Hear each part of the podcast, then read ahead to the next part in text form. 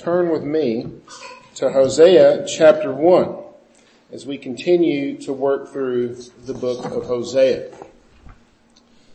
We started with that last week, so we're just going to be looking at verses 2 through 9 today, talking about this prophet and his life and his work. Before we do that, let's go to the Lord in prayer. Let's pray. Our Lord Jesus, as we come to you today, we come to you in the midst of a dying world. It is dying because of sin and death. Those things that you have come to deliver us, your people, from. And so in many ways, because of your work, we are the sign of life in a dying world. Lord, we pray that as we live our lives in this world, that you would help us to shine a light. As we just read from the catechism, that those good works that we do, by, by them our neighbors may be won to you Lord, we pray that very thing. That our neighbors, not only those that live in close proximity to us, but those that we share this community with, would see the good works of the people of Redeemer Community Church, but not only this church, but all of your people here in Murray, Kentucky. And that your people that live in this town would be fed weekly as they meet together to worship you. That they would not be fed a diet of self-affirmation,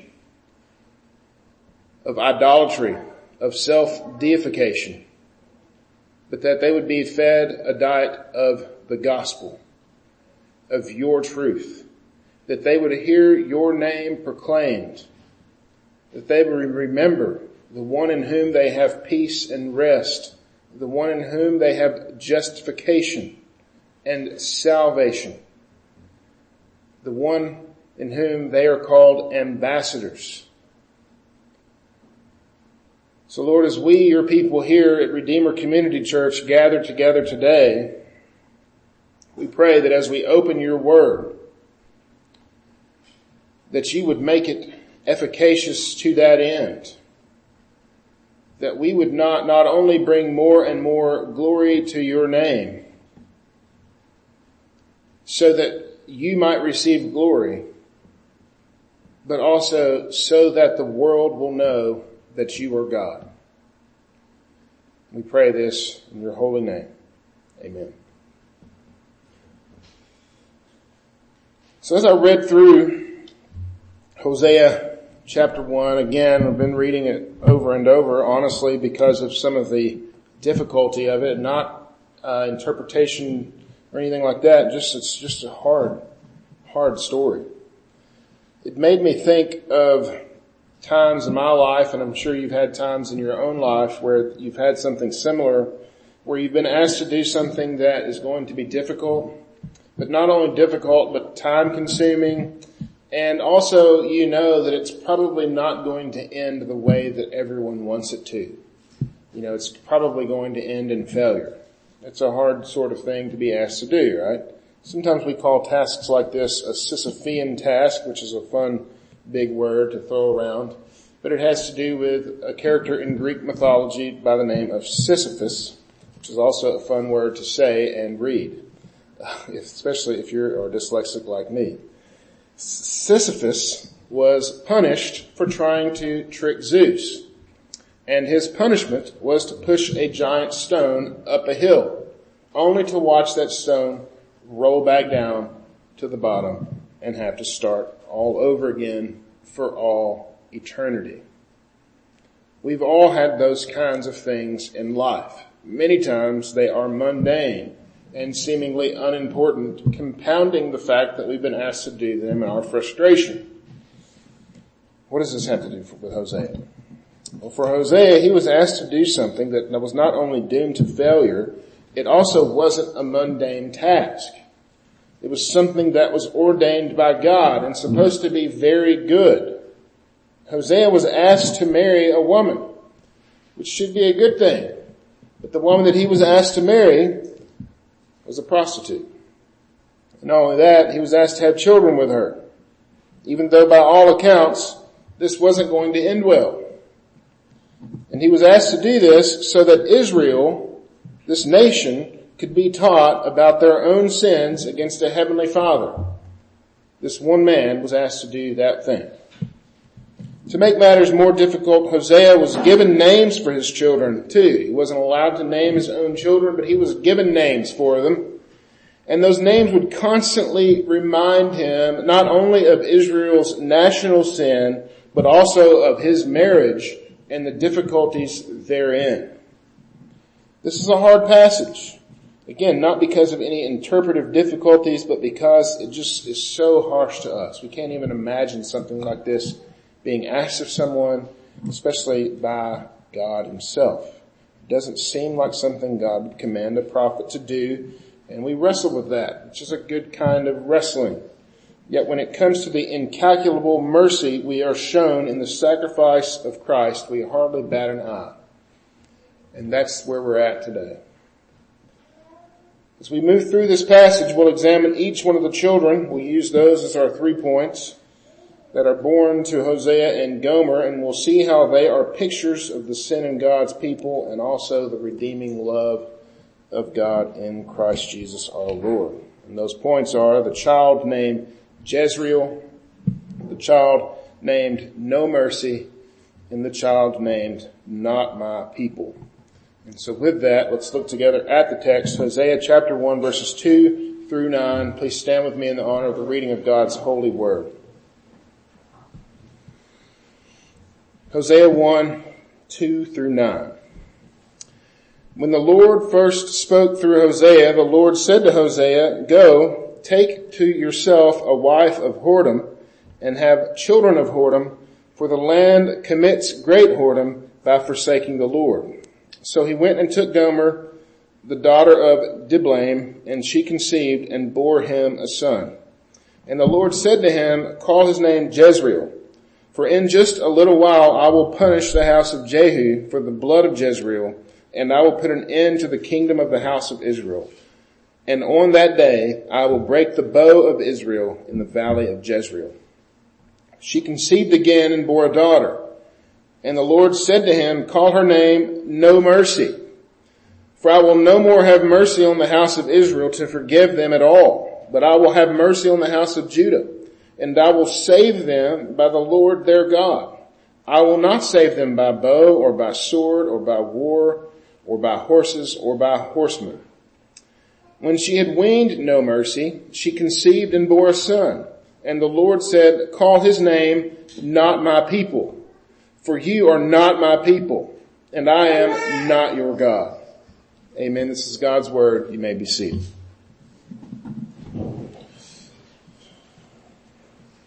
I've read that silently this whole week and reading it out loud, it had that much more effect to it.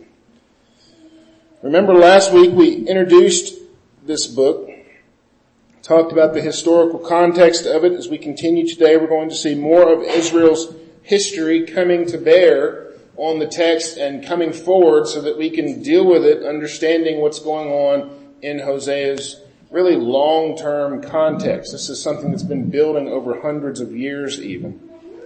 Because their history not only shaped their political landscape, but it also shaped their relationship with God. Very important. Their relationship with God comes to full view here. And it's viewed really through the people in Hosea's family, these five individuals, Hosea, his wife, and their three children. As the bulk of our time will be spent with Hosea's children, I want to briefly talk about the relationship with his wife, Gomer, which is really the kind of the catalyst for this whole thing. And we'll be dealing more specifically with it in chapter three. As you look ahead, chapter three is just a handful of verses which deals specifically with that relationship. I want to talk about this because it's really difficult for us to perceive and understand God's request of Hosea. And the Lord, verse 2, when the Lord spoke through Hosea, the Lord said to him, Go, take yourself a wife of whoredom and have children of whoredom. For the land commits great whoredom by forsaking the Lord. So he took Gomer. And to put aside any interpretive difficulties, yes, Gomer was indeed a prostitute. There's no way to soften the truth here, though some commentators, particularly more modern commentators, attempt to do that. And what is the reason that's given that Hosea was to marry her? For the land commits great whoredom by forsaking the Lord. Remember last week we talked about the sins of Jeroboam, the first Jeroboam, building altars to a false god and naming, naming them, this is the God that has, uh, delivered you from Egypt, right? He named these golden calves, the God that has delivered them out of Egypt. And he built these calves in the name of the one true God. Like Hosea's wife, loving other men while being married, Israel had repeatedly whored after other gods. While wanting all the benefits of a committed relationship with God, they wanted to have these other gods also. Gomer's adultery showed Israel's adultery slash idolatry against her husband, the Lord. Though Hosea felt the brunt of this in a very real way, I can't even fathom we have no better picture of the sin of idolatry. And just because we don't have golden calves at appointed worship centers here in America, don't think that the sin of idolatry is dead today. It's alive and well. Hosea serves as a wake-up call for us and should help us to wrestle with our own personal sin and the sins, I think, of the church as a whole as well. That brings me to the first point, the child named Jezreel. Look at verses three through five with me again. So he went to and took Gomer, the daughter of Diblaim, and she conceived and bore him a son. And the Lord said to him, call his name Jezreel, for just in a little while I will punish the house of Jehu for the blood of Jezreel, and I will put an end to the kingdom of the house of Israel. And on that day I will break the bow of Israel in the valley of Jezreel. There's really enough here. As I started reading, I got caught here for several hours studying these three verses because there's enough here really to just study the rest of the summer. The historical context, these words Jezreel and Jehu and all of these things. But of course, we have just a few more minutes. And so I commend to you 2 Kings 9 and 10 for your personal study as I'll only be summarizing here what it means when God says the blood of Jezreel and why Jehu had to be dealt with. But I strongly encourage you to read that, 2 Kings 9 and 10. First thing to notice here, notice that she conceived and bore him a son, language that is going to be absent from the next two children, that she just simply conceived and bore children as opposed to bearing him a son. It's not that Gomer didn't have two more children, it's just they probably weren't Hosea's. And then the name Jezreel, which is we're reading through Old Testament books, especially like we've been going through Judges and uh, in Sunday school, and we went through Isaiah, and now in Hosea, we've come across lots of fun names, and so a name like Jezreel really doesn't bother us because we're used to hearing names that don't really make a whole lot of sense to our English ears, right? But if you were an Israelite and you heard that a child was named Jezreel, you would have thought that was crazy. All of these names seem strange to us, but the name Jezreel to the Israelite would have been an ominous one. Imagine a young pastor starting his ministry, he and his wife having their first child together and choosing to name that child Jonestown. You know Jonestown is the place where Jim Jones, the cult leader who murdered nearly a thousand people by having them commit suicide. Imagine having little Jonestown come to church with his cute little clothes on and having to explain to everyone what his name means and having to answer the question, why would you name your kid Jonestown? Jezreel would have had that kind of feel to it. Jezreel was the place, we've been going through the book of Judges, some of you may remember that Gideon destroyed the Midianite army, which is a great victory for Israel, something that they would have been, it would have been storied for many years and years to come. Remember the story of the pots and the torches and the trumpets and 300 men took out thousands of men, which is pretty incredible. But later, Jezreel is going to take on a bit of a different tone. This is the site where Jehu would assassinate the kings of Israel and Judah, the king's grandmother, Jezebel, all of their children and grandchildren, and all the prophets of Baal. Oddly enough, the Lord appointed Jehu to be king and commanded him to strike down the house of Ahab. But he went a little bit over the top, like a religious fanatic, overzealous about a good thing. And to top off all of his hypocrisy, after he slaughtered the prophets of Baal, he made an offering to Baal. I guess to make sure all of his bases were covered.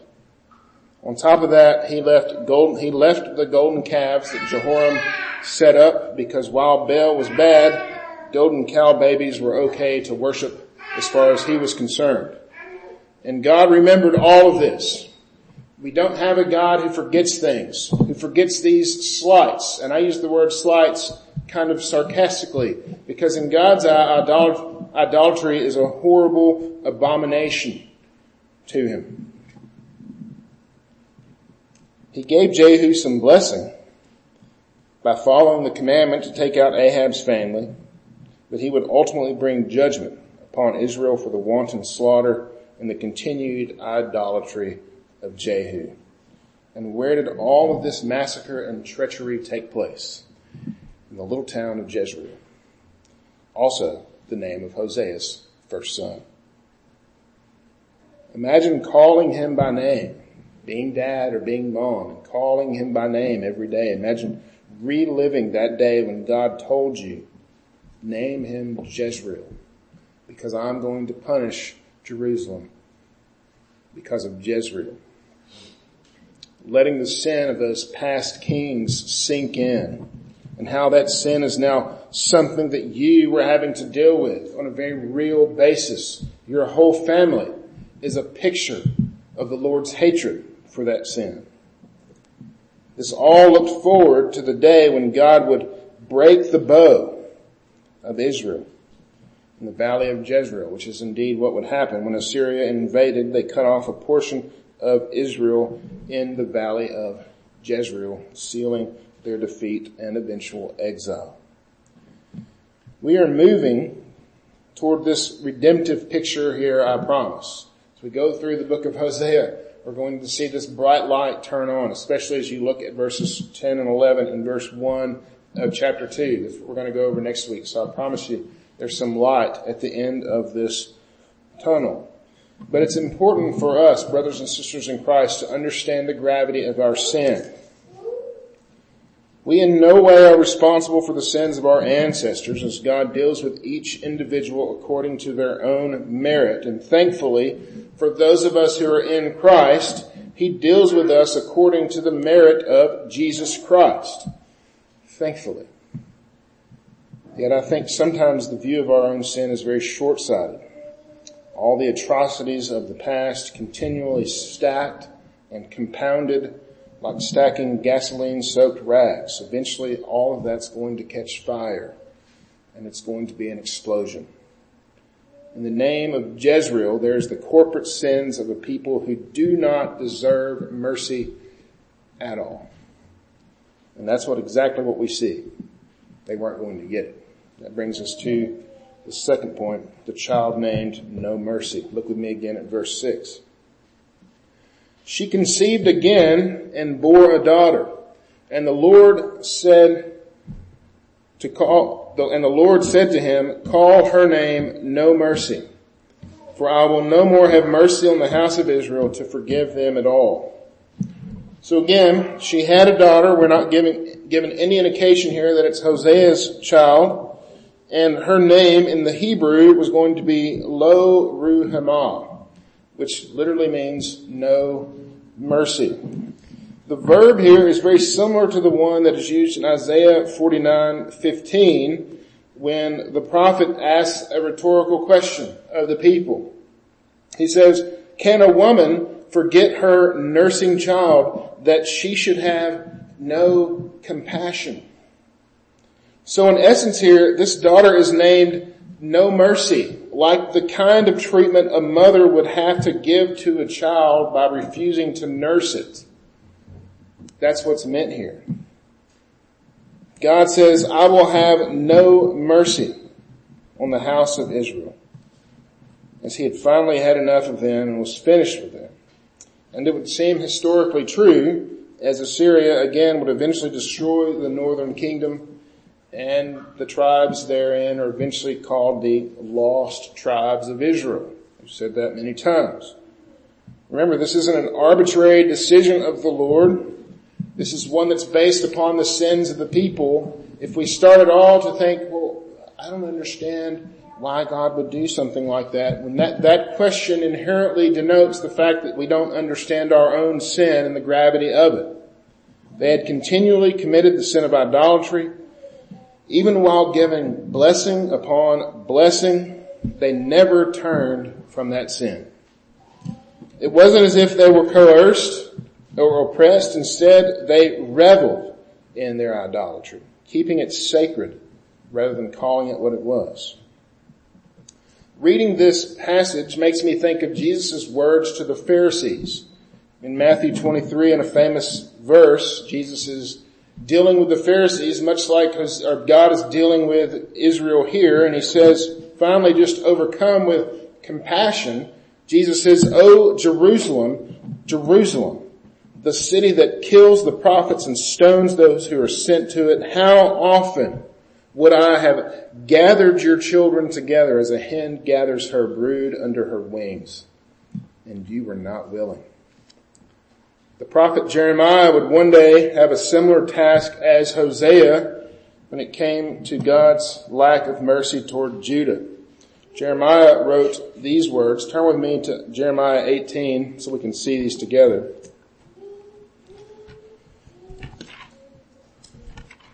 Jeremiah 18.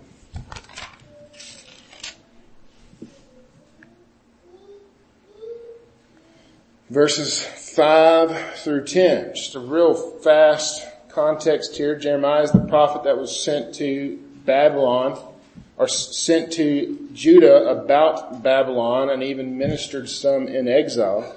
And here in 18, he has very similar words to what we're reading in Hosea 1 starting at verse 5, reading through verse 10, Jeremiah 18.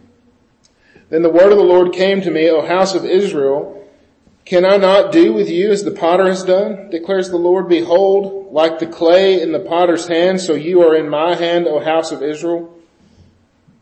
I love this part, verse 7. If at any time I declare concerning a nation or a kingdom that I will pluck up and break down and destroy it, and if that nation concerning which I have spoken turns from its evil, I will relent of the disaster that I intended to do to it. And that if at any time I declare concerning a nation or a kingdom that I will build and plant it, and if it does evil in my sight, not listening to my voice, then I will relent of the good that I had intended to do to it. It brings up some interesting questions, right? Well, is God sovereign? Yes. Does God change? No. Can God choose to use repentance or lack thereof in order to show mercy or bring justice?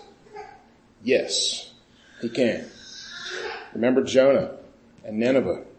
40 days and they'll be destroyed, God said through the prophet Jonah, and Nineveh repented and they weren't destroyed. Yet we know history. We know that Israel was conquered. They never turned from their sin and to God. Instead they dug their heels into comfort of their idols and did so to their doom. But what about Judah? Back in Hosea verse, or chapter 1, look at verse 7. What about Judah? But I will have mercy on the house of Judah and I will save them by the Lord their God. I will not save them by bow or by sword or by war or by horses or by horsemen. God intends to have mercy on Judah, but not in a military way. We know this because Judah was also conquered. They will be completely conquered, never really fully recovering from the conquest of Babylon. Yet God didn't have military plans concerning his people. He planned instead to send his only son to redeem his people.